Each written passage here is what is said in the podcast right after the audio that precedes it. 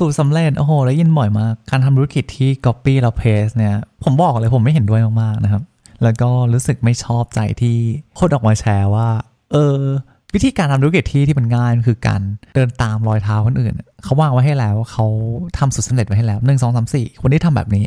ทำตาม copy แล้วก็ paste เนี่ยคุณก็สำเร็จได้เหมือนกันนะครับอัปเกรดดิพอดแคสต์ making an impact การกระทำเล็กๆ สามารถสร้างการเปลี่ยนแปลงที่ยิ่งใหญ่ ในชีวิตของใครบางคน และนี่แหละครับ คือเหตุผลที่คุณต้องฟังอัปเกรดดิอัปเกรดหรือยัง อัปเกรดเลย อัปเกรดดิ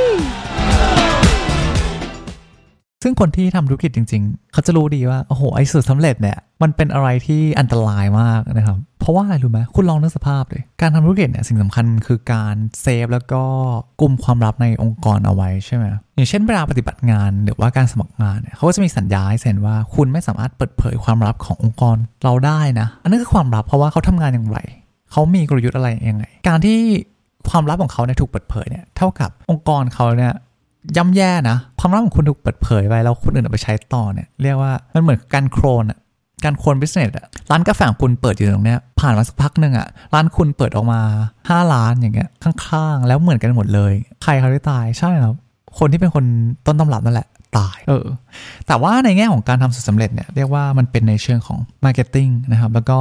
การเรียก engagement ถ้าผมมองนะ ผมมองว่าเป็น fake news ที่เรียกว่าเป็นการสื่อสารเพื่อ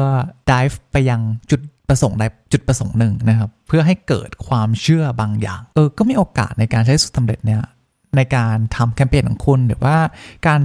ทำ business build business อะไรสักอย่างหนึ่งให้คุณสามารถแบบเออสร้างรายได้ได้เหมือนกันนะครับ แต่มันอันตรายมาก พอเมื่อไหร่ที่คุณสามารถเปิดเผยสูตรได้ แสดงว่าสูตรนั้นอะ มันหมดคุณค่าหมดความสำคัญไปแล้วใครนะครับจะยอมให้คนอื่นมาแย่งลูกค้าของตัวเองใครนะครับที่กำลังจะยอมทอดทิ้งววิธีทำมาหากินของตัวเองให้คนอื่นได้ทำบ้างนะครับอาจจะมีนะบนโลกเนี่ยแต่ต้องใจบุญแล้วก็เป็นคนดีมากๆนะครับแต่โลกของธุรกิจมันมันไม่มันไม่ได้ง่ายขนาดนั้น เพราะฉะนั้นต้องระวังให้ดีครับคำว่าสูตรสำเร็จทางที่ดีเนาะเราควรที่จะมองว่า เออ แล้วเราจะทำยังไงให้สำเร็จล่ะ การมีสูตรสำเร็จไว้กับตัวเนี่ยมันก็ไม่ใช่เรื่องแย่ณบางที เพราะเราสามารถเรียนรู้กับมันได้นะครับ แต่ว่าเราไม่จำเป็นที่จะต้องทำตามมันขนาดนั้น เพราะเมื่อไหร่ที่คุณใช้มันเนี่ยแล้วคุณไม่ได้เข้าใจเกี่ยวกับธุรกิจอันนั้นอย่างถ่องแท้ส่วนมากก็จะเกิดการผิดพลาดนะครับ แล้วก็ล้มเหลว อย่างเช่น สมมุติว่าคุณไปเรียนยิงแอด สักหนึ่งคอร์สเนี่ยคุณก็จะเห็นคนบางคนที่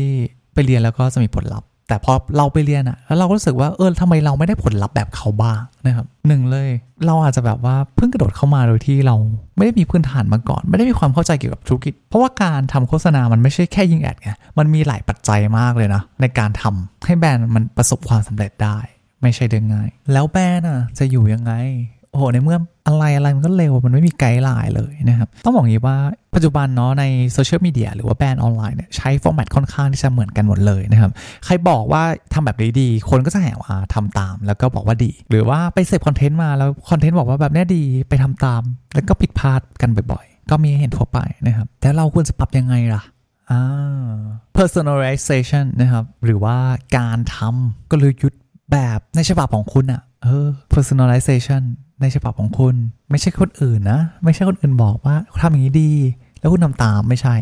มันคือ personalization ในแบบฉบับของคุณ คุณต้องเป็นคนคิดเอง เพราะคุณเป็นคนที่รู้เกี่ยวกับผลิตภัณฑ์ของคุณดีที่สุด รู้เกี่ยวกับแบรนด์ของคุณดีที่สุด รู้เกี่ยวกับธุรกิจของคุณดีที่สุด รู้เกี่ยวกับลูกค้าของคุณดีที่สุด แล้วก็รู้เกี่ยวกับ คนในองค์กรคุณดีที่สุดสำหรับใครที่ชอบฟังพอดแคสต์เกี่ยวกับ digital marketing หรือว่าอนาคตของโซเชียลมีเดียหรือการปรับตัว หรือการทำธุรกิจออนไลน์ มาคุยกันครับ UPGRADI UPGRADI อัปเกรดหรือยัง อัปเกรดเลย